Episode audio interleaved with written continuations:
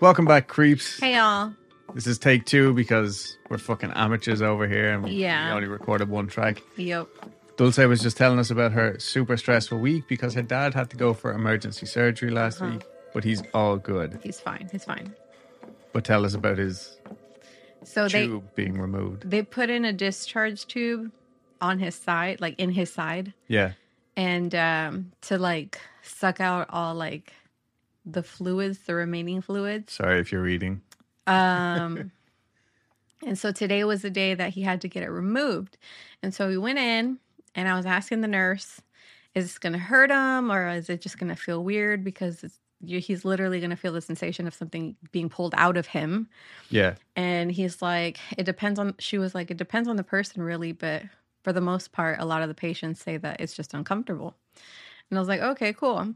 And so um, she was cutting the sutures and she was like, now I don't know how long this is going to be because sometimes the doctor puts in long tubes, sometimes she makes them short. I was like, okay. So she cuts the sutures to loosen up the tube uh from his side and she pulls it out and I'm like, "Oh my god." And she keeps pulling it out. and she keeps pulling tube out and I'm just like, "When the fuck is this going to end?" You know what it's like? It's like when clowns are doing that trick where the handkerchiefs are tied together and Yeah, they're pulling yeah. it out of their sleeve and you just don't know where it's going to end. It's like that, but with my dad. Gross. yeah, it was wild. I am not like I'm not super squeamish. I can watch things, but I'm also like I know for a fact that I could never be a person who has to To do that. yeah, like even I was just about to say like install things like that in people. I am not like the nursing type. But that being said, yeah, it was a pretty stressful few days and Yeah. running around to the hospital and stuff like that. Yeah, these days are definitely the easier days. Like it's just up from here. Oh yeah, like uh, Yeah. e- everything's fine now. Just follow up appointments and stuff like that. Yeah. And then yeah, I had like I was just here like making sure the house didn't fall apart or anything. I was like, I'll stay out of the way. Yeah, you're just very I'll stay out of the way and clean everything that I can see. exactly. Um and in the meantime, I have recommendations for people. Mm. Um I had a music recommendation. I can't even remember what it was. But if any of you have watched My Ghost Town or no, just Ghost Town Living, Uh-huh. That was my latest obsession. I've watched all the videos on YouTube. Check it out and let me know. Or if you've already seen it, like just message me so we can talk about it. Um I'm not sure if I recommended this podcast before, but I'm really enjoying um Get Played. I they used to be called How Did This Get Played? And they wanted to change the format of their podcast because it's like they were tired of playing games that were shit. Yeah, because like that was a theme of their podcast like how did people play this crappy game it was Mm-hmm. like it they would discuss like a lot of obscure video games that i had never even heard of like like from was- the nineties and stuff. Like yeah um there was like uh, a game for pepsi like pepsi came out with a video game uh domino's came out with a video game and like i think there was a 7 up game like these random ass games that just Yeah. came out and they were just like how did people play these? But now they changed the format and now they're just it's called get played and it's the same people um the same three hosts and they're playing cool games. And they also have like a, a patreon. I, I haven't joined the patreon yet. I'm thinking about watching of um Joining. subscribing to it. Yeah. Um because they have their patreon is get animated and so they're discussing like different um right now they're on evangelion neon evangelion they're watching that anime and they're discussing each episode that's pretty cool. yeah And I did actually just see because I uh, enjoyed that show too. They're also playing Stray, which is that really cool, basically cat Grand Theft Auto. they're not playing it oh i don't know if they're playing it yet because i'm not caught up on, caught up on the episodes I saw on their Instagram that they were. Okay, so that's really cool that Yeah. I get to look forward to that. And also, I think Dulce is going to be playing that game soon. Well, I'm gonna be playing it in the background because I don't know, like, Or you're I- just going to play it for yourself? like for not gonna play it on myself, yeah, Oh, okay. yeah. Right now, like on Twitch right now, I'm playing this game called When the Past Was Around, and it's a lot of like it's a point and click game, right? And you're learning the story of this person, hmm but um, it's a lot of puzzle. you know, Okay. to get to the next thing. And I'm not completely um confident in my puzzle solving abilities. And I, I from what I saw when you were playing, I knew that I was like, oh man, it's probably gonna be a while Are you talking like- about Stray? stray. Yeah, like Oh. I, I don't think I would like it would be a long stream of me trying to figure out probably like how like the dumbest puzzle and I just can't seem to figure it out. Yeah, I um because I actually played Stray as well because I saw it and I just thought it was actually our friend Kirsten um who listens to the show. She sent me the thing. I think. Oh, I- okay. yeah, first, and it was like just before it came out, so I was like, "Fuck it, yeah, I'm gonna get it." Yeah. And yeah, I haven't completed it because I have an awful habit of playing a game right up to the end and then just going, Ugh. and I did exactly that. But anyway, it is fantastic, and I'm pretty sure I had to Google like a few things yeah. here and there just to get me through because I'm not into that. Like, hmm and some of it, yeah, it is very specific. Um, but yeah, that's cool. All right, that was a nice little ramble. Yeah. Also, thank you everybody for the lovely messages, just of like, you know, yay, we're back, kind of thing. That was really cool. Some nice supportive messages and stuff. Yeah. And then thirdly, our Patreon tiers, I've deleted all of them except for the two dollar one. So going forth, because we basically we just don't have the time to do like extra content and stuff like that, like consistently. But if you would still like to contribute or whatever, help us out, it's a two dollar tier and it's just to pay for um like I have to buy books every week, pretty much Yeah. uh, an Audible account so as I can listen to said books while I'm at work or whatever. And then, like, you know, if stuff breaks here, like microphones, whatever, we just want to Yeah. cover all, you know, This is purely yeah, this is purely going to be for maintenance because we invested our own money in all of this stuff. So and and like it would help for your books. Like that would be. Oh, yeah. Because, like, just to I've- maintain your research. yeah. Yeah. Um, but yeah, anyway, so that's there. If you guys feel like it, it'd be much appreciated. Oh, and then one of our listeners, Haley, reached out to us like a few weeks ago, I think. Uh-huh.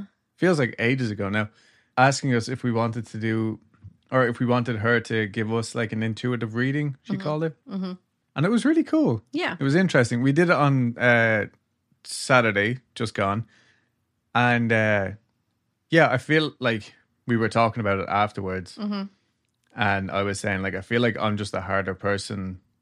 Like if talking to you like right now, I would just tell you everything, but I feel like spiritually I'm like closed off or something like Yeah. you know, scary shit doesn't normally happen to me, and my few interactions with, like, I guess intuitive people or like mediums or whatever, it hasn't really penetrated anything. Like, it Yeah. kind of just blank walled. But it was definitely interesting. Like, she picked up on a lot of cool things, Yeah. and for you, you felt like it was a lot more, like, nail on the head for you personally, right? Uh, For the most part, yeah, for sure. Yeah. hmm I enjoyed it. Oh yeah, it was great. Like, Mhm. and it was just really nice to actually chat with somebody. Like, it felt like we already knew her anyway, you know. Yeah. And I can't remember how they wanted to be contacted. Like, because this is a service that they offer. hmm Um. So for right now, what I'm going to suggest is if you reach out to us, if you want your own intuitive reading, and then we can put you in touch with Haley because I just don't want to go giving out all of their information over here. Like, Yeah. You know what I mean? Uh huh. but yeah, definitely. If it's something that you're interested in, reach out to us and we'll get you in touch because it was it was a lot of fun. Yeah. And now, give us a tarot card, Dulce. Okay, so today's tarot card is the High Priestess, and today's message is what you most need to know today, you'll find within yourself. Answers will come to you if you can quiet your mind. So seek a quiet, solitary place and just listen to the voice that comes from deep inside you. And I thought that card was very fitting for me today because I did meditation today for and I hadn't done it in a in a really long time. And that was actually one of the things that Haley suggested to me because I have like really disruptive sleep because of all the dreaming, all the vivid dreaming that I have like literally every night. Yeah. Um so I felt like it was really like you know honestly I think it was like catching up to me today and I just felt awful this morning, completely awful.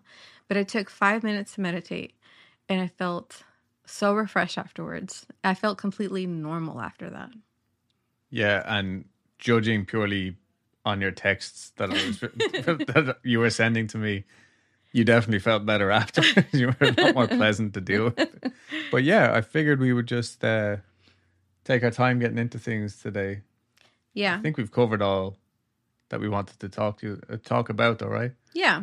Because I want to relax and take our time going forth. Yeah. Because I know like a lot of people are like straight into the story and stuff like that.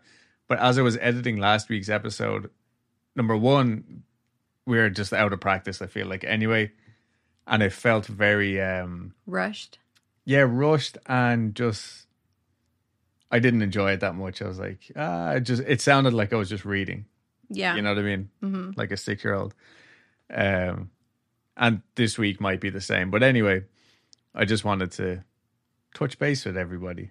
Good. Yeah. Good. I feel I feel seen now. After how long? It's been two years since we've been doing this. yeah. All right. But with that being said, I'm going to get into it now. So, just a quick refresher. Last week, we did a quick rundown on what we will be referring to as the Sherman Ranch. hmm We just did like a brief overview of the history of the area and some possible explanations as to some of the strange goings on experienced by literally thousands of individuals at this stage.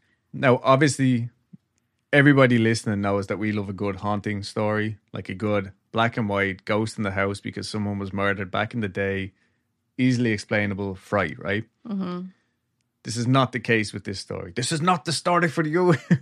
no, in fact, this is an almost perfect example of high strangeness and how all of the classic, like, quote unquote, symptoms of a haunting or of an alien abduction, of a cryptid sighting, can be all linked together.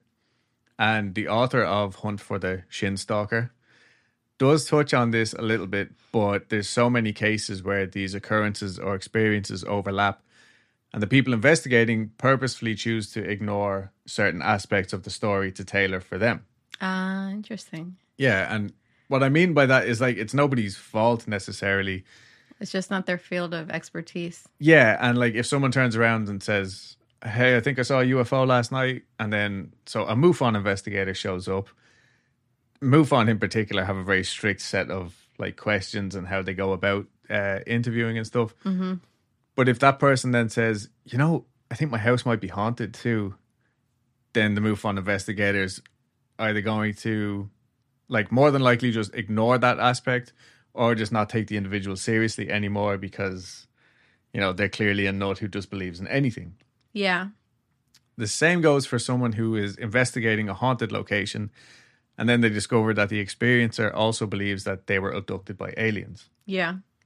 I'm not saying all investigators are researchers, but traditionally that's what happened, especially if the investigator was trying to write a book or get a paper published in their specific field.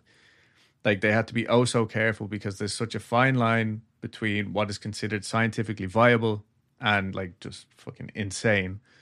And that line can be anywhere on the map depending on who you're trying to sell your ideas to. And like I'm guilty of this too. I've been engrossed in discussions about like oh, my house is haunted, or, you know, I saw the white lady on the hill, or whatever, people telling me their story. And then they'll mention one other thing, like, I'm the king of the fairies, by the way. Yeah. And I'll be like, ah, that was a really cool story, but they're actually just nuts. And that's an actual thing that happened to me before. And now this person was like definitely not all right. yeah. Um, No, I feel you on that because it's like I, I forgot who I was watching, but they were discussing like ghost stuff or like paranormal stuff, and they were like, "But but Bigfoot's not real." No, they were talking about time travel stuff, and they're like, "But Big, Bigfoot's not real," and I'm like, "Bigfoot is." a creature that transcends space and time like how do you not like they obviously go together like you know yeah, and like that again, this is the theory that we love. Yeah and then right now someone listening is gonna be like oh well she's Yeah, I'm gonna turn this shit Yeah, off. because she's obviously fucking nuts. But in my opinion, I think it's more about the experiencer's perception and like point of reference to what they are experiencing. yeah. You know, so like little gray little gray aliens visiting in the middle of the night or fairies that are playing tricks on you. Yeah. It just depends on what you believe, where you come from, what you perceive. And I understand that. Like, personally, I like to use the term fairies for just about everything. I'm like, ah, like something's up to no good. It's a fair, like, you know what I mean? It Yeah. doesn't necessarily mean that I believe in Tinkerbell. Like, it's just the word that I choose for this type of thing. Yeah. Like the other day when I was in my car driving and I was thinking, man, it's getting a bit hot. And then the air conditioning in my car just turned on randomly. Yeah. How do you expect, how do you explain that? Yeah. So, and I'm, I'm talking like as soon as I fucking thought this. So, And it's not a high tech car where there's like touch screens or Yeah, like, no, no, no. automatic start. No, it's like an older car. yeah, it's a little bit, it's a little bit older. It is. It makes noise when it. it needs some love and attention. But no, it was just one of those things. I always think either it's family or friends messing with you, uh huh. or it's unexplainable, it's fairies. Yeah. and that's just what I choose to the vocabulary that I choose to, to express these things. Anyway, all that to say that the author Colin Kelleher did his best to cover all aspects of this story, and it has definitely fallen into the UFO extraterrestrial genre just because of the vast majority of the experiences on record. But we are going to start this week's episode with the type of activity that we're used to hearing about here at Casa del Creep. Yay. When we left them last week, the Sherman family were just moving their belongings into the homestead and getting to work readying the land for their prize Angus and Simmental cattle when they encountered a gigantic living dead direwolf thing that inexplicably disappeared into thin air when Terry and his son went after it. It was the autumn of 1994. I remember it like it was yesterday. So I mentioned before that Gwen had a job off ranch in the local town, but I think it might have been like part time or just an evening shift because she was alone in the house more than anyone, from what I can gather. And pretty soon she started questioning her memory and even her sanity. Can relate. So it started like so many other stories, just little things going missing here or there. And like she'd find them later in a totally random place. Spatulas disappearing while she was cooking, only to show up in the fridge or the microwave. Oh. Speaking of which, uh, speaking of spatulas showing up in the fridge, did I ever tell you about that time where I put in tortillas in a kitchen towel into the microwave, and when I took out the kitchen towel, the tortillas were gone? Because when I took out the towel, they fell on the floor, and I was looking everywhere for them. My God. Anyways, go on. Well, anyway. Yeah, so this was happening frequently enough that she started to think that it was one of the kids just playing games with her. But one evening, an irate Terry burst into the house demanding to know who had hidden his post digger. what? Yeah. okay. Gwen and the two kids had been in the house for hours at this point. The kids were doing their homework at the kitchen table. Nobody had taken any post diggers. Terry had been trying Thank to. God. Yeah. Terry had been outside trying to mend a fence, which definitely sounds like a euphemism, but he was rushing to get it done before dark. He had left the post digger on the ground and went to get a wrench from his truck, but when he came back, just a minute later, the thing was gone. And this post digger weighed a hefty 70 pounds. oh wow. Yeah, right. This thing is like, this is not just a screwdriver or something like Yeah. It's a post digger, for it's a God's sake. post digger. For God's sake, think of the post diggers. But they all went outside and tried to look for it and ended up giving up after half an hour. Two nights later, he stormed into the house again, this time trying to see which one of them had stolen his pliers. The author said that Terry was seething with anger. Mm. He had placed them on the fence post, which I'm assuming he had placed there with the use of the post digger. Right. He turned around, and when he turned back, they were gone. Now I'm envisioning Terry just playing peekaboo with his uh, pliers, like putting them on the post, turning around, and be like ah, but then just being so mad when he turns around and not there anymore. yeah. But again, the whole family all go out looking and they don't find anything. This time, Gwen like kind of owns up and tells them that she was also experiencing some odd things. Mm. Terry just went quiet. Same like when the wolf disappeared. that terrifying dad silence where you can almost hear an ulcer brewing within them as their teeth grind away. Just like over the course of the family living in the house, which was only around two years, actually, like less than that. Oh wow. Yeah, they had so many bizarre experiences, which obviously we'll get into. But there was other trickster or poltergeist activity going on constantly, from small annoyances to genuinely creepy things going on. My personal favorite nuisance was the family would find salt in the pepper shaker and pepper in the salt shaker. uh, were they not like transparent? Apparently not. But the worst thing about it was was when they thought they had it, like, ah, the salt's in the pepper shaker again. They would go and grab the pepper shaker thinking it was the salt shaker, shake it on, and it was in fact pepper again. Ah. Like this thing was messing with them. Oh my god, that sounds so chaotic. Yeah, just like the most annoying, like small thing. But it happened so much that they all got into the habit of just pouring it into their hands Ah, to yeah, yeah, yeah. And then like and then like one time Gwen had stocked up on a bunch of different cereal because it was like calving season. Mhm. And so she was just getting like loads of snacky foods ready for everybody because Okay. it's just a hectic time, I guess. And this never happened in our house, by the way, mom, if you're listening. We only ever had frosted flakes and Weetabix. But she came home anyway with all these d- different random boxes and they all disappeared. Yeah, they were just Wow. gone. And then they would randomly show up like staggered, like one was in the oven, one was in the fridge, one was in the freezer. The fuck? yeah. And then another I wonder if when they opened it, were they ever stale? I I know this Don't. is a dumb question. I was just curious. I mean, For some reason, like, because they're transcending time and space. So it's like, did they get to a point where maybe some of them were stale? I don't know. Interesting. I don't know.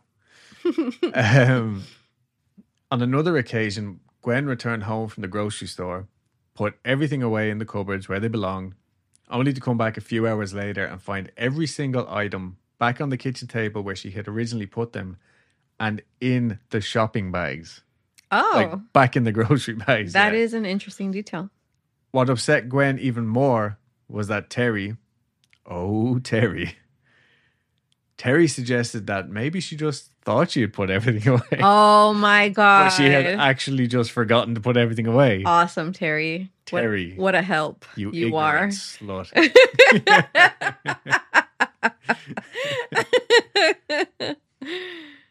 and then, like, another common Gwen focused occurrence was when she showered, like, her general habit was to put her hairbrush and towel on the counter near the shower and lock the door. hmm So, like, obviously everybody does it so you can get out and grab them and not get everything soaking wet.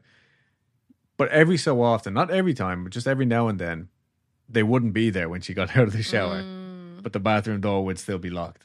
And then they would just show up randomly throughout the house. This just sounds like my sister fucking with her husband. Like when she, what she likes to do is, and see, I don't even know if the door to the bathroom like truly locks, or if her husband just doesn't lock the door for whatever reason. I have no idea because he should know better by now. Yeah. But um, he brings in his clean underwear into the bathroom with him, and what she'll do is while he's in the shower, she'll replace his clean underwear with the underwear he that he just took off his dirty underwear and so when he gets out of the shower he puts on his dirty underwear without realizing it and my and when he gets out of the bathroom my sister's there laugh at him Jesus Christ. That's like really involved for some reason. Like, this is a common occurrence at the house. yeah Okay. Well. it's just something she enjoys doing It's just so next level to like just take it anyway.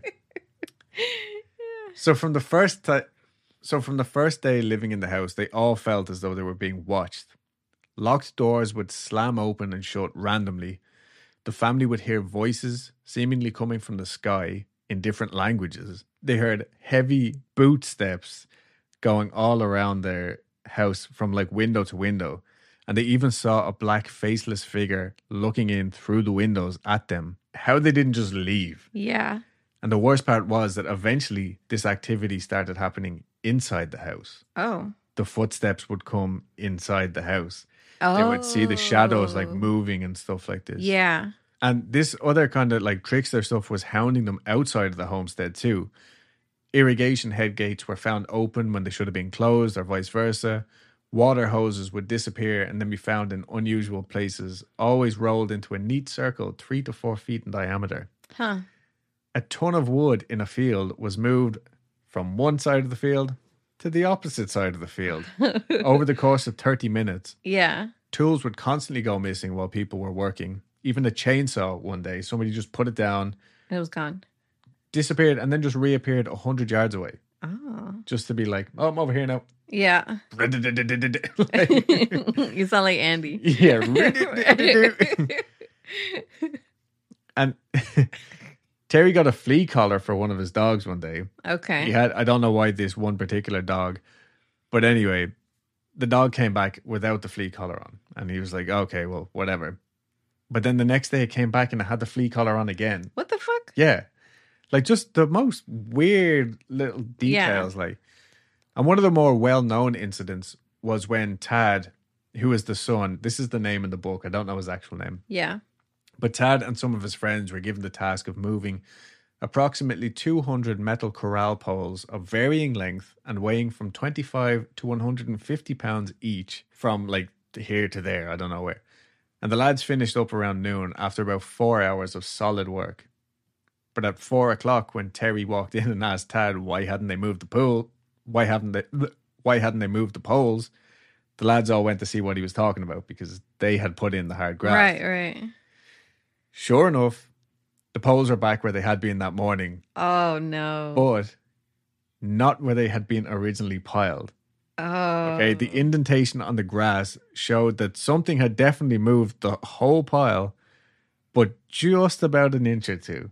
Interesting. Yeah, and this for me reminded me of the remember the Lindley Street poltergeist case. Everything that happened, like they would lift TVs and stuff, and it would be put down almost Oh, exactly yeah, was, yeah, yeah. just slightly askew, so you definitely knew that you Yeah. saw what happened. I think it's amazing. Your mind is beautiful that you remember like the names of these specific poltergeist case. This is my life now. um, no, but it, it's just it seems to be so in intently done, just so as the experiencer is like, oh no, I definitely did see that happen. yeah. Because if it went exactly back, they would be questioning their sanity to the point Right. of, no, I, I, I'm just imagining things. Those are such interesting details though Yeah. to leave, you know? And speaking of that, like, fuck you energy, Yeah, that's what it is. Fuck you energy. Terry's post hole digger, the Uh-huh. one that went missing. Yeah, yeah. Is it in the fridge? Oh, it's better than the fridge. It, it was eventually found 20 feet up a random tree on the property. What? Yeah. And it was only found the day after he had gone out and bought a brand new one. Oh. So whatever this thing was seemed to be like sentient, like, you know. Yeah, yeah. It's like today he's gonna go buy one. Yes. So I'm gonna put up a tree. Oh, right. And I will also say that the report, because I've heard that story from like a few different sources and it ranged from like 10 feet to 40 feet. God damn, that's a huge difference. Yeah, though, I'm saying 20 feet. In the happy medium. Yeah. Um and when the family had finally gotten all of their cattle settled on the land and were fully moved in, Yeah. Terry's nephew, Dave, had been sent to the ranch. I don't know whose idea it was, but Dave was not the ranching type. Okay. Okay. Dave was me as a kid. as much as I would love to be now, you know, volunteer at a ranch to help these like, you know, Yeah, yeah. poor donkeys. As a child, I was not.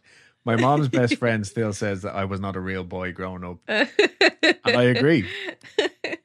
I'm not I, a city boy.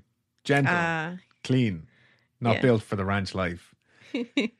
But Terry was going to change that. oh, okay. He was gonna put calluses on his hands. Oh yeah. He might not have made the boy, but he'd certainly make him a man. and one example of Terry making him a man was one evening, knowing that Dave was terrified of the dark, hmm No. Terry decided to break the fear and take him on a walk around the land. Oh. Because this was just uh like in the night, like in the dark. Okay. Because this is a nightly thing Uh huh. that like they have to do as ranchers. Okay.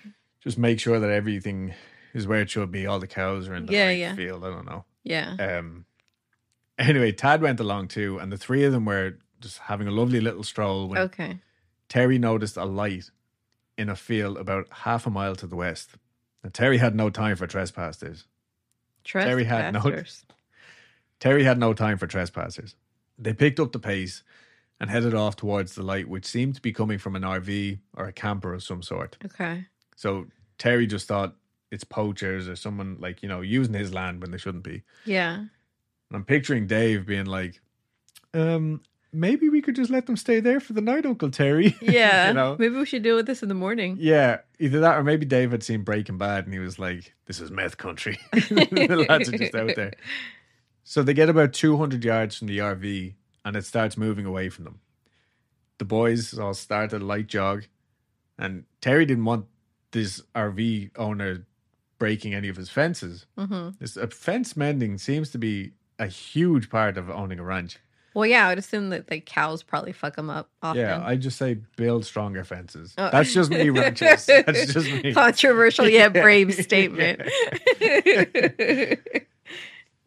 he thought it was an RV because it had headlights at the front and a red light at the back, like a tail light. And it was about the size of an RV. But as it moved away from them, he started to notice how smooth it was traveling through the field. Mm. Like, Like should- not someone holding a flashlight or something, or someone's car. yeah, or like a car driving through a field is going to Yeah, be like bouncing through yeah. holes and ruts and shit. Or like if they're walking with a torch, you're gonna see it bouncing. Yeah, yeah. Yeah. And people don't have tail lights. Oh shit. Yeah. Usually. Usually. I don't know about you. They noticed that the more they ran, the RV like was keeping the same distance. It wasn't getting any further and it wasn't getting any and they weren't getting any ground on it. It was just a constant 200 yards away. So it was an RV for sure. This is what Okay. they thought it was. The boys running at full speed now to catch Walter and Jesse in the act. they then see it start to lift off the ground oh. and they realize that it's actually going over the fences. So Whoa. what kind of meth fueled off road RV is this? I Yeah. don't know. In their heads, it was still like, oh, it has to be an RV. Yeah. So they had finally chased it down to the last pasture in the western corner of the ranch. And Terry thought to himself, we've got the bastards cornered now. Okay. This pasture had a five foot barbed wired fence all the way around the edge to mark the end of the property. Uh huh. Beyond that was a line of Russian olive trees, 50 feet high. Suddenly, the two young lads let out a gasp as the lights from the RV rose once more, only this time they kept going over the last fence, over the trees to the fresh, clear night sky, where they got a good look at it and saw that this was not, in fact, an RV, but an oblong shape. Like a fridge for some reason. That's what, everybody calls it the fridge incident, yeah. In the sky. Wow. Silently, they watched it disappear into the distance. Silent as it had been throughout the entire chase, they realized. Not once had they heard the noise of an engine or anything that should have gone along with Wow. a vehicle this size. Yeah, yeah, yeah. Not even the humming of a fridge. Not even the humming of the fridge. now, there was one small sound that night. what? It was Dave, Oh God. Poor quietly Dave. crying in Oh this strange, no, dark place. Dave. He went to his parents. He went back to his parents not long after, and he never went back. I don't blame him. Poor Dave. Poor Dave. a few weeks later, while He's Terry- like, I don't want to fucking farm ever again Yeah. if that's what it's like. "Oh, I'm sorry, I'll do my homework. I'll never, like, please just don't send me back to the ranch." Uncle Terry's a creep. he chases bridges at night. And he's got a dick like a donkey. what the fuck? That was the thing from last. Anyway, cut that out. a few weeks later, while Terry and Gwen were enjoying a nice evening stroll around the ranch, they heard a strange metal on metal banging noise. Not long before seeing the lights again. Again, it was about 200 yards in the distance, and again they were thinking it was a vehicle of some sort. Terry headed towards it, thinking it was just somebody who had gotten lost, because this time it was actually on the road. okay. But as he got closer, it just lifted off the ground, moved 50 yards back, and landed softly and quietly. Huh. Terry recognized it now as the thing that he had seen with Tad and Dave. But being Terry, he was frustrated and he tried to get closer to it, and again it moved back, clearly aware of them. Then suddenly they heard the metallic sound again, and they turned around to see where it was coming from. But when they turned back around, the RV thing had disappeared completely. They walked to where it had been, and they found no tracks in the mud or any other evidence that it had ever been there. So that's twice they saw it, right? Mhm. And this seems to be like the thing with this ranch is things will happen like that multiple times, like with the wolf. Yeah. Like, and I actually got it. I think I got it wrong last week. They they had seen the wolves in the distance a couple times after those like up close encounters, but then Mhm. suddenly whatever activity will just disappear and like never happen again, seemingly. Yeah. You know what I think is strange is that like okay, like an animal, right? Like a bunny, okay? Okay. When a bunny is scared and it knows or even suspects that you're going after it, it'll keep running and it won't stop, right? But these things are just inching away a little bit Oh yeah. and then like waiting for you to catch up and then it just, you know what I'm saying? So it's like is it really trying to get away or is it leading you towards something? or is it just observing? Yeah. That seems to be an ongoing theme as well. It's just observation. thing, yeah. you know, and we'll actually you'll find out more about that now as well. So, like I said, the family moved to the ranch in the fall of 1994, and as the winter came, so did the snow. But that didn't stop Terry from taking his nightly walks to the property to check on the cattle and other ranch what have yous, fixing fences. One evening on his way back to the homestead, he saw a large aircraft moving slowly towards him. It was matte black and was projecting lights on the ground, although Terry couldn't see how it was actually producing these lights. Right, he just as if it was like a uh, like a searchlight, but it was multicolored and it had a pattern to it. Okay. So just say it was like red, green, blue, Oh, red, green, okay. blue, or whatever. He said it looked like a smaller version of the B 2 stealth bomber, which is, I don't know, this is definitely a 90s kid thing. I think these stealth bombers were like the height of technology back in the day. Remember, like the triangular shape? Okay. So, anyway, I'll put a. Instagram they look like post. Doritos. Yeah, look like Doritos, but the, the wings are like staggered at the back, right? Okay. almost like a picket fence. I'm very bad at describing things, but I would certainly call it a triangular shaped aircraft. Anyway, Terry crouches down in the snow and he just watches it fly past. It looked like it was searching for something, but eventually it just turned the lights off and went off into the distance. He said it never changed speed. It was a very casual glide through his land. Real chill. yeah, real, Real, chill. chill, vibes. real silent as well hmm which led him to think like this is not a B2 stealth bomber Yeah. because they're supposed to be incredibly loud. Yeah. A few weeks later, Gwen had the house to herself for a night. Uh, the kids were staying at friends and Terry was away on business. I don't know what kind of business. Fence maybe- mending convention. Yeah, maybe. How to build a better fence. What a- he took your advice. He was like, Well, my fucking fences keep breaking. All my time fixing these goddamn fences. But Gwen wasn't happy about being in the house anyway on her own because like it was a freaky place. Like this is the one thing like- that people don't seem to focus on is how just your fucking cereal just goes missing, man. And they're seeing these weird shadows and hear footsteps and the Yeah. doors are opening and closing at random. Like no, so they're starting to learn now why the last people had all these locks on the doors. Ah, okay. Anyway, as Gwen was coming down the driveway after work this night, she noticed that there was a black shadow, like a dark cloud, moving slowly over the car. It was a triangular object, and it appeared to be following her car as she went. She was like deathly frightened. The triangular aircraft made no noise and flew no more than 20 or 30 feet above her car. It was exactly what Terry had described multicolored lights and all. It followed her back to the house, and like she hit the gas as soon as she kind of came to, and she just gunned it back to the house, and it just maintained the speed of her car Wow. the whole time. just silent. Yeah, and then when she stopped outside the house, it just casually went on the same as it had that night with Terry.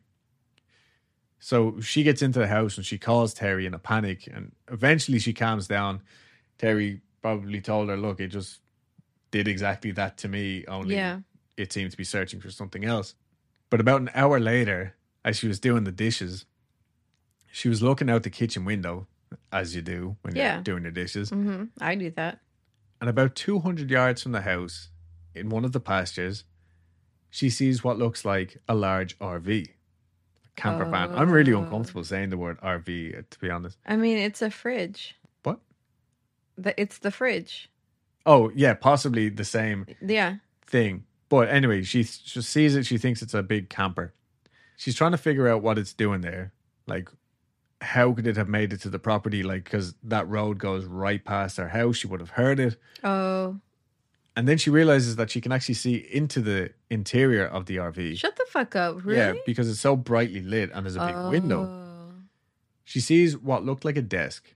What? Then a figure in a black uniform and some sort of headgear moves into view and sits behind the desk. Next, the figure suddenly stood up and went to what appeared to be a light filled doorway, which I think just means the doorway of the craft, but Yeah. because it was so light inside, it had this ethereal kind of glow. Uh huh. When she got a good look at this being, she noticed, quote, he appeared to be wearing all black clothing, something like a black visor over his face and knee high boots. Sounds like the guys from Daft Punk, actually. Yeah, yeah, you're right. she stood there staring for a while until she realized that this thing was staring directly back at her. Whoa. She quickly closed the curtains and called Terry in hysterics. And in Terry's defense, he left the hotel that minute and drove all through the night to get home the next morning. Yeah. So obviously, when he gets to the ranch, this craft is gone. But they walk over to where it had been and inspected the area. They found what looked like huge, smooth footprints, almost 18 inches long. They said it looked like boot prints with no, like no grooves in them or anything. Yeah, yeah, just smooth. flat. But I'm thinking, was that the actual, like, say, landing gear of this Oh, yeah, it could be. Yeah. know, That's a good point. craft, whatever it is. Uh-huh. But who knows? Now, at this point, the Shermans had started to hear little bits of rumors and hearsay about their land while they were like just out and about over the few months that they had lived there. I don't know that they necessarily believed all or any of them, but they knew that something was not quite right. Clearly. Yeah. And they also knew that locals and natives believed the land to be cursed, but whenever they asked why or, you know, for people to elaborate, they could never get like a straight answer from anyone. Uh, Much like when we research these kind of stories, a lot of the time it's just like, oh, it's haunted because it's, you know, it's haunted. oh, yeah, you know, yeah, yeah. Ghosts and shit. Because ghosts. Because ghosts, yeah. But according to Junior Hicks, remember he was the guy who had taken it upon himself to document all of the UFO sightings and high strangeness in the area. hmm He was like a 90 year old electrician. Well, according to him, the members of the Ute tribe believed that the Navajo people had actually cursed them, and this is why they are plagued by the flimflocker for the last 15 generations at least. Oh. So- Cursed who exactly? So the Ute tribe Uh huh. and the Navajo tribe Uh huh. like I guess Utah is named after the Ute tribe, Uh huh. And they believe the Ute tribe believed that the Navajo had cursed them. And I'm about to explain more about The that. Ute tribe. yeah. Oh, okay. So this could be very whitewashed history. It's all depending on Junior Hicks's local knowledge, though. Okay. So we're taking it for what it is. But initially, when the Spanish came over and started stealing land and causing chaos, the Utes and the Navajo were allies fighting for their land. mm-hmm. But sometime in the 1800s, the Spanish won over the Ute tribe with horses and probably other bribes like Yeah, yeah. drink and stuff like that. And around the same time, the Utes realized how profitable the slave trade was and started abducting Navajo and other native people to sell them in the New Mexico slave markets. Yeah. Then, during the Civil War, there was certain bands of Ute members who took orders from some American Army general in a campaign against the Navajo specifically. And so it's generally believed that the Navajo people cursed the Ute tribe because they were not very nice. Yeah. if this is all true, Uh-huh. then they had every right. But it was the members of the Ute tribe who told this to Junior Hicks. So it definitely sounds Yeah. plausible, you know? hmm And again, just another interesting theory for all of the high strangeness on Sherman Ranch. We mentioned before how Terry was so proud of the fact that he was such a capable and efficient rancher, right? Yeah. Who took it as a personal affront if he lost any of his cattle for any reason. Mm-hmm. Well, it was a well known fact that you could find Terry out in the middle of a snowstorm at 3 a.m. tending to newborn calves and assure, ensuring and ensuring the safety of his herd. The winter of 1994 was no different. He was out rounding up his herd after a snowstorm and had them all accounted for except for one that just happened to be a registered Angus breeding cow. I've learned quite a bit about these cows now. Sounds expensive. it so the initial pro okay, let's just get into Let's So- talk about it. yeah, let's let's discuss. No, I think from what I've gathered, you can buy one for around two thousand dollars, which Mm. isn't like absurd amount of money. But I think that's when they're around the age of two. Mm-hmm. And then like you have to think about all the time and feed that you have given them over the years to make them into this prime thing of beef, Yeah. which can be bred or sold for meat. Okay. So it's very profitable either way, I think. Anyway, Terry was said to have spent the guts of 24 hours on horseback this night, trotting through 12 inches of fresh snow looking for her when he tried the last place on the land. Now, you would think that he would have tried the last place the first time, but anyway. Finally, he could see tracks in the snow as he rounded a particularly dense area of trees. He had finally found her. As he followed the footprints, Terry's hawk-eyed tracking told him that something was not quite right. He could tell that the cow had broken into a run at one point, Oh. which is unlikely behavior for a cow in a snowstorm. Apparently, they're much more likely to just huddle together or like next to some trees for shelter. yeah. They're very resilient like that. And I don't think I've ever seen a cow run. Oh, a fucking cow will run, man. Like, Yeah? yeah, Oh. take you down. I mean, a bull, yeah, but like a cow, cow. I mean, a bull is just a cow with a dick. Yeah, yeah. But like a cow, I just feel like the cow is just more, you know, like, you know, go with the flow. Yeah, no, no, no. They will fuck you up. Yeah. The further he followed, the more erratic the tracks became, showing that the animal was clearly spooked, running from something and at top speed through dense brush. Terry knew that predators also didn't hunt during snowstorms, so what had she been running from? He had also taken note of the fact that there was no other footprints or tracks. It was definitely Like- just this one lone cow. Yeah. And like, my mind was blown by this tracking skill. He was like, the snow had piled up, like you know, to the left, so I could see where she had picked up speed and shit like Yeah. that. Guys, That's amazing. yeah, no, this dude's a fucking nut, like insane. Finally, he came upon a clearing, the tracks leading him to the very center where they just stopped dead. This cow had been running full tilt up till this very point and then just vanished into thin air or ran through some sort of invisible doorway into another dimension. That Right. probably get the thought of that probably gave Terry another ulcer. yeah. Terry never saw the cow again. Shut the fuck up. This poor cow. gone forever. And she wasn't the only one to go missing either. Terry lost. Think of the cow, man. You know, like it's just being barbecued on Lanulus now. no, it's it's probably like so scared, you know, and like in an environment that just it doesn't has never seen before. Like imagine the stress that this cow is under. Maybe he landed in some, or she landed in some sort of vegan heaven. Who knows? Hopefully, Like the Windows background, and she lived happily ever Remember that? after. Huh? the old Windows background was just. Oh, yeah. That's where she is now. and Or- then like the little gray men just ride her, yeah, you yeah. know. And it doesn't hurt her because they're so small and light. Yeah. But yeah, no. but yeah, Terry lost another four of his prize cows over the next few months. So this is around $10,000 worth of cow just by initial investment. Yeah. Okay. Like I was saying, to buy them is around $2,000 a head. And then all the feed and the money. And Yeah, uh, you're the- like the losing time, like- money before you even get it back. yeah, like it's very hard. And I know this because a friend of mine, shout out Bernard, actually works for the Department of Agriculture in Ireland. Uh-huh. And like farming is not profitable for the farmer, yeah. you know? It's definitely a traditional thing, like keeping a tradition alive. Yeah, for for the most part, yeah. And so Terry was he was not a happy man at this point. Like he was extremely stressed out. Then in April of 1995, Terry and Tad were out on horseback trying to round up the herd in the middle of a huge rainstorm which had been battering the ranch for two days already.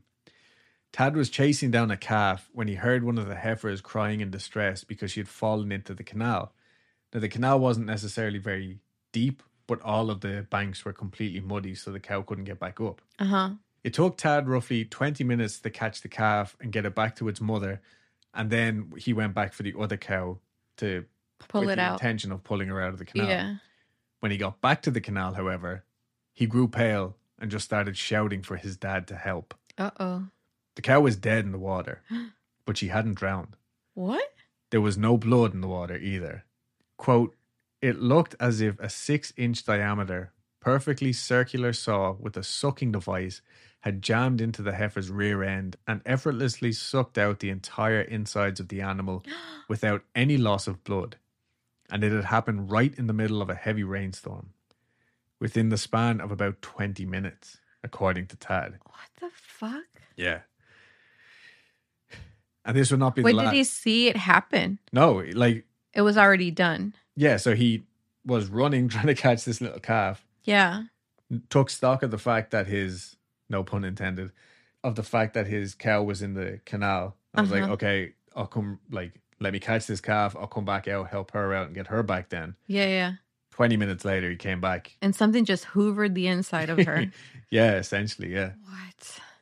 And again, this would not be the last of the cattle mutilations. Three months after this, Terry found another cow dead. This one had its entire reproductive organs and rear end flawlessly carved out. An ear had also been removed with surgical precision. And Terry found a small pool of some gel like chemical smelling liquid next to the cow's shoulder. He rushed to get a container to scoop some of it up and get it tested, but by the time he got back, the liquid had just evaporated. The fuck? Terry, at this point, actually started to think that he was just a victim of some bizarre government experiment. And he wasn't the only cattle mutilation victim to have this thought.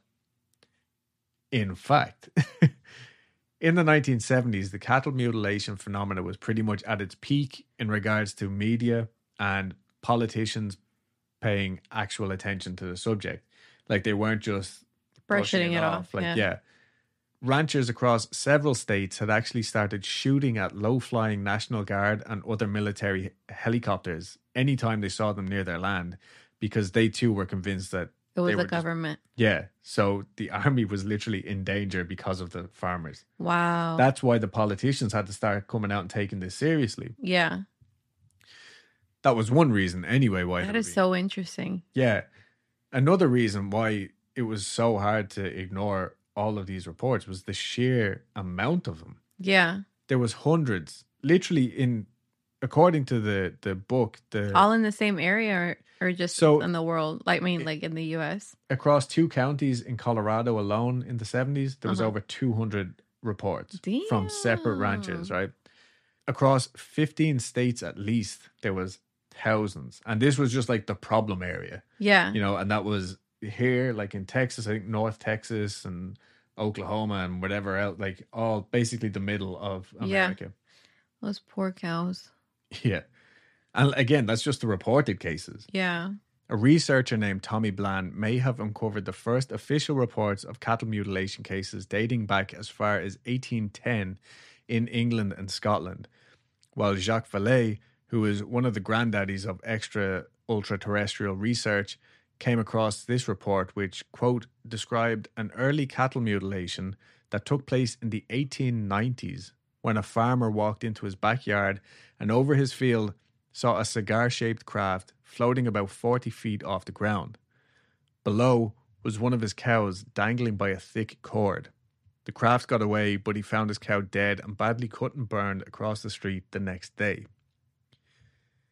So, like 1890, they, they don't even have airplanes back then, you know what I mean? Yeah. And he's saying, no, they're just this cigar shaped craft. Something in the fucking sky. Yeah. Yeah. Now that's the only one I've ever heard of where they physically saw something attached to a cow. Yeah. But even still, That's insane. Seeing that now would still be insane. oh yeah.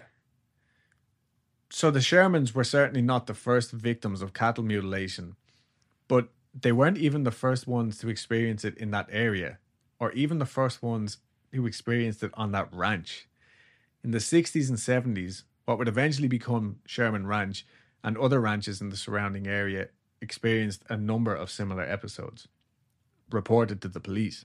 So many people made reports that investigators from the Colorado Bureau of Investigation would fly by helicopter to give their diagnosis of the scenes, and typically the only answer given would be, quote, some sort of predator. I'll say. The few local vets who actually carried out necropsies on the poor animals, however, said these were absolutely not the work of any predator. It was always that same stereotypical, like surgical precision. Terms th- being thrown around. Yeah. So government cover ups galore. But interestingly enough, a few ranchers have been caught trying to use the cattle mutilation bit for insurance fraud, Uh, which I thought, you know, fair enough. It adds the, the human fallacy, right? Isn't that Yeah. what it's called? Terry had noticed a couple of things though.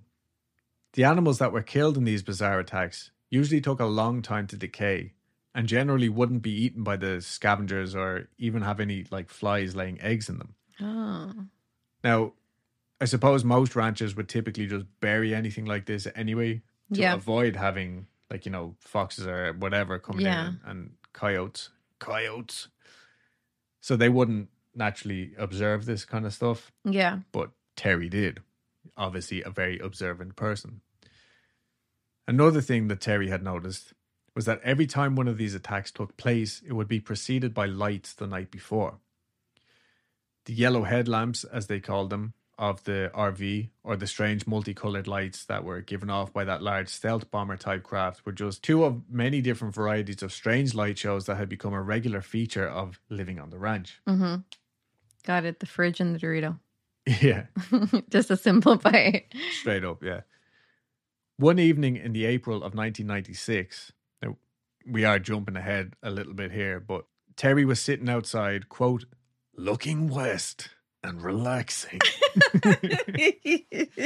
I just imagine this very stressed, stoic Terry telling he is Gwen, just a ball of nerves. yeah, Gwen, I am just going to go outside, sit, look west, and relax.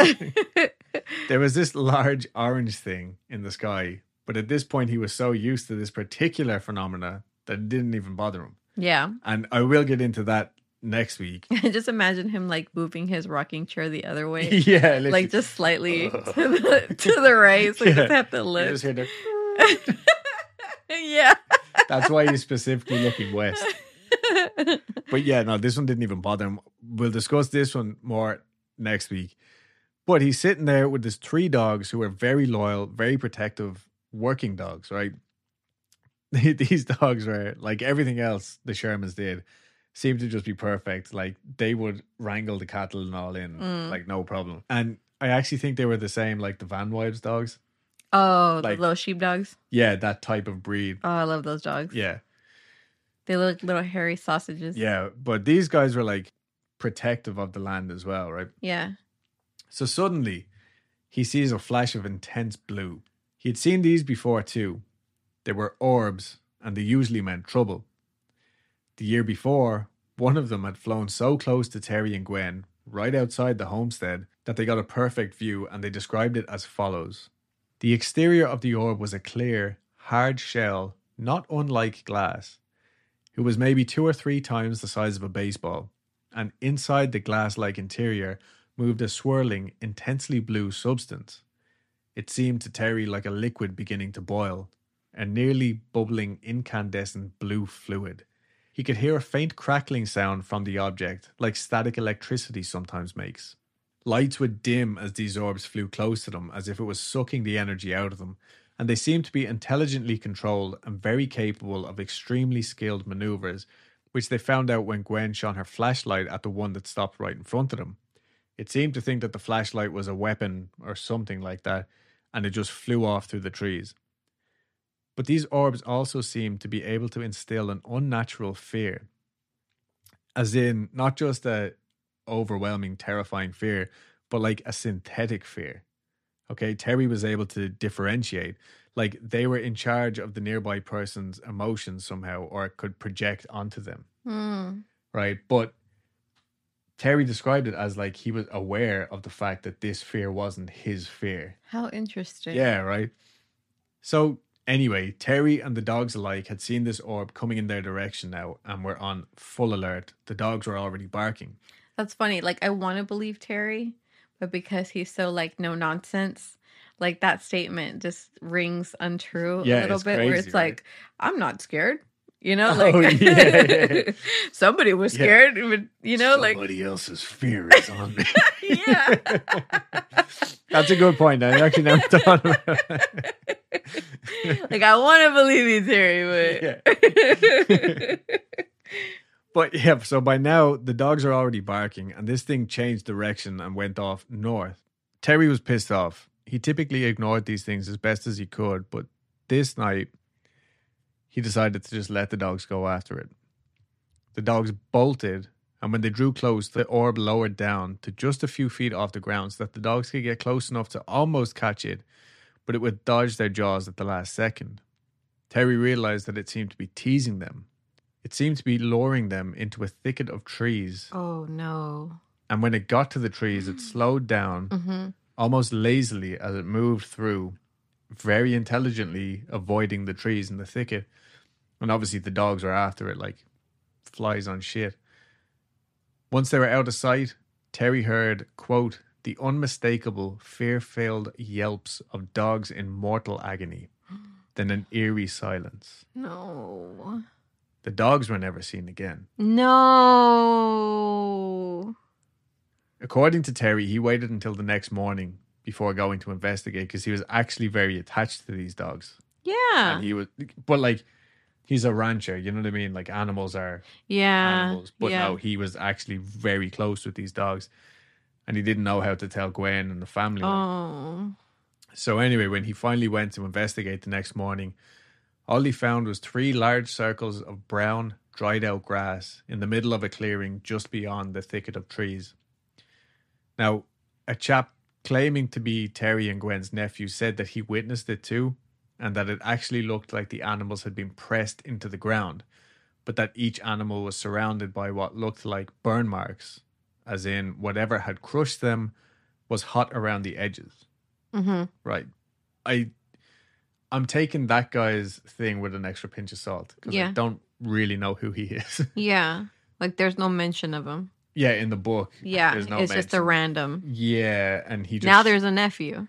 yeah, and he was on the TV show, Uh huh. so I was like, eh. but he did seem to know his way around the ranch. Anyway, Okay. Okay. by June of 1996, the family were just about at their wits' end. It had been almost two years since they had moved onto the ranch, and there was just so much strange activity taking place that word had gotten out by now. Like, so, so much for the privacy that they had wanted. Well, one day, a stranger shows up and he explains that he had driven a long distance for the chance to meditate on their land. This man was well over six foot tall and well built, but he practically pleaded with Terry until he finally said okay. So Terry and Tad drove the stranger about a mile into the land when the stranger said, Stop. This is it. This is the spot. It was a small pasture surrounded by trees. Go to the center of the pasture, but kept about 30 yards away so the guy could, like, you know, do his thing. Mm-hmm. But Terry and Tad were both kind of like taking the piss a little bit, you know, like Tad was definitely like laughing away up in the truck, being like, "Who is this weirdo?" Yeah, yeah, yeah. Like, but anyway, they just kind of let the hippie do his thing. Yeah. So the fella stands there with his hands out and his eyes closed, looking like some sort of holy man. And then Terry hears the sudden chime of a cowbell in the distance. The thing is, though, none of Terry's cows wore bells. Oh, see, I didn't know that. Yeah, I mean, why would I'm you? like the guy has cows, so yeah, I know. yeah.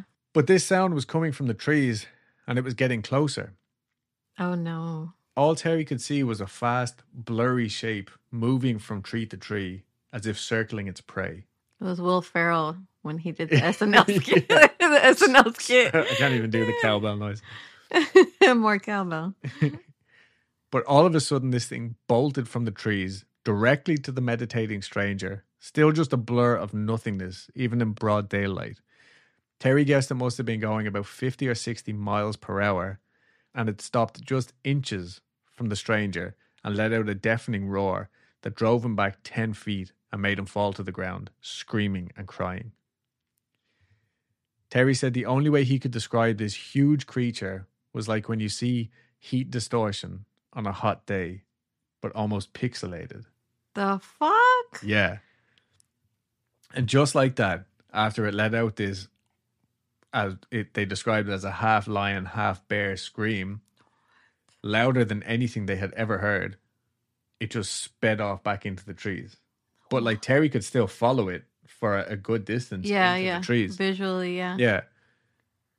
After a minute, Terry ran over to the still screaming stranger to see if he was okay.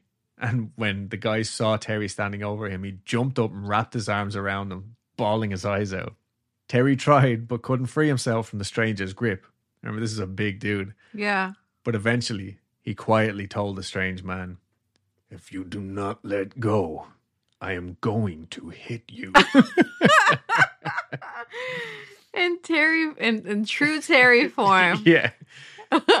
But the stranger refused. yeah. He said, I will let go if you promise to get me back to my car. Yeah. But even then, I'm curious to know if he saw the same thing that Terry did. no idea. You see what I'm saying? But even at this point, like they walked back to Terry's truck while the man was still holding on to Terry. Wow. They had to get into the back seat because the guy Oh, wouldn't let wow. go of Terry. That poor man. Yeah. yeah. And so Tad drove them back to his car. When they finally got back to the car, he just sped off erratically and said, I will never come back. This place is cursed. He was never seen again on the ranch, at least. So I'm not saying he just disappeared into thin air, but Yeah. he's stuck to his word and he never came back. Sometime later, the family were watching the movie Predator and they both yelled out in unison, That's what we saw. Wow. they said that looked exactly Yeah. like what they had seen. Yeah. only, I guess the thing. Have you had seen that? Yeah, yeah. oh shit. And I get like there's no way to that's describe. terrifying. Yeah, that. that's like, it's kind it- when it's in like camouflage mode or whatever it's called. Like yeah, it's almost like the ripple that water makes. yeah, exactly. Yeah. But I think that that incident might have been the straw that broke the camel's back, or certainly one of the final straws, because Terry soon went to the papers, specifically the Deseret News, where he spoke with reporter Zach Van Eyck. I mean, he, he was desperate at this point. He had lost so much money in cattle alone, and he was half hoping that if this was some sort of military exercise, that by him drawing the public's attention to it, the military would be forced to stop. Like, Yeah. that's how desperate this man was. Like, all he wanted was privacy. Yeah. And all of this has led to him going to the papers and saying yeah. crazy shit is happening. Yeah. The article kind of went like 1990s viral. Uh-huh. Uh, got picked up by a bunch of other like science, like uh, like Science Monthly type Yeah. magazines and papers back in the day. And it soon caught the attention of the National Institute for Discovery Science and their super rich founder, Robert Bigelow, who swooped in and bought the property as a gigantic science experiment. Mm. And that's where we'll pick up next week for the Sherman Ranch Part 3. That had to have been the smartest decision he ever fucking made because at the very least, like if the guy wanted it so bad, he could name his price and then maybe recuperate the money that he lost. Yeah, I mean, that's all he wanted at this Yeah. point. He was just like, I need to save my family. Right. And um, Cuz I mean, not only are they just like on the brink of insanity, they're going broke. yeah, literally, he was Yeah. on, like, they mentioned it a few times throughout the book, they were literally on the verge of bankruptcy. Yeah. Um, they weren't like super wealthy people or anything. They were Mhm. were comfortable before this. Now they were just bust. Yeah. But yeah, so Robert Bigelow, Bigelow, but Robert Bigelow, who is I think like up to five years ago worth like seven hundred million. Goddamn. Yeah, like he is one of those people that has so much money that he can afford to do this kind of stuff. Yeah. To be Um, that rich, yeah, it's like and- criminal. Like you have to be doing some shady shit. yeah. But hey, I mean, we got some books and TV shows out of it, so yeah. um, and yeah. So let's exploit the shit out of him. Yep. But yeah, so thanks everybody. Hope you all enjoyed that episode. Before we go, I will just mention one more time that the Patreon now just has a single tier. It's two dollars. But as well, follow us on all of the things now. We've got TikTok, uh, search Weekly Creep Adam and Weekly Creep. Dulce's Twitch, Kitty Cat Country, and her YouTube is the same name. right? Yeah, all K's. And you're streaming at Kitty every Cat Country. Sunday. Every Sunday, yeah. And I, I think I've decided that the second time that I'm going to stream is going to be Fridays. So I'm Okay. going to add Fridays. I think this Friday will be the first Friday that I'll start the schedule. Okay, so if you do like if you use Twitch, just check out the schedule and yeah, you can see you can also turn on notifications so you can know when Dulce goes live. Yeah, Fridays are book reviews slash book clubs. If you want to read along to see, if you want to know what I'm reading, so you can read along and we can discuss on stream live. Uh, follow me on Instagram because that's where I put, post what I'm playing and what I'm gonna be reading. And that's at Kitty Cat Country Correct. too. Mhm. Okay. Just Kitty Cat Country, not Kitty Cat Country Two. Oh yeah, yeah. Sorry. Kitty Cat Country as well. So yeah, don't forget to follow us on wherever you want to follow us, and also please leave us lovely ratings and reviews. That literally helps other people notice us. Otherwise, we don't get any sort of exposure. But the more people that rate and review, the more people it gets recommended to. And yeah, if you have any like suggestions for any particular, even of like little small um stories that you might have heard that you want us to cover, like we could do a TikTok about it or something now. Yeah, And or we uh, can just collect them until they are like enough to make an episode out of. Yeah, that's also true. That's Mm-hmm. also true. Okay. And uh, yeah, thanks everybody. Yeah, thanks. Goodbye. Bye. And they would hear these heavy black footsteps just walking around the windows. They saw a black, faceless Did you say figure. heavy black footsteps. Yeah. Oh. I'm like, I don't think you can hear color. Fuck. I meant boots. Say that again. He finally tracked it down. As he followed the tracks, Terry's hawk-eyed tracking, tracking, tracking. What the fuck did I write? Sorry, let me start. Did you write tracking several times? many times? Shut the fuck up. Like right after? Oh no no no! But Oh. it was like every fucking second word is Oh. tracking.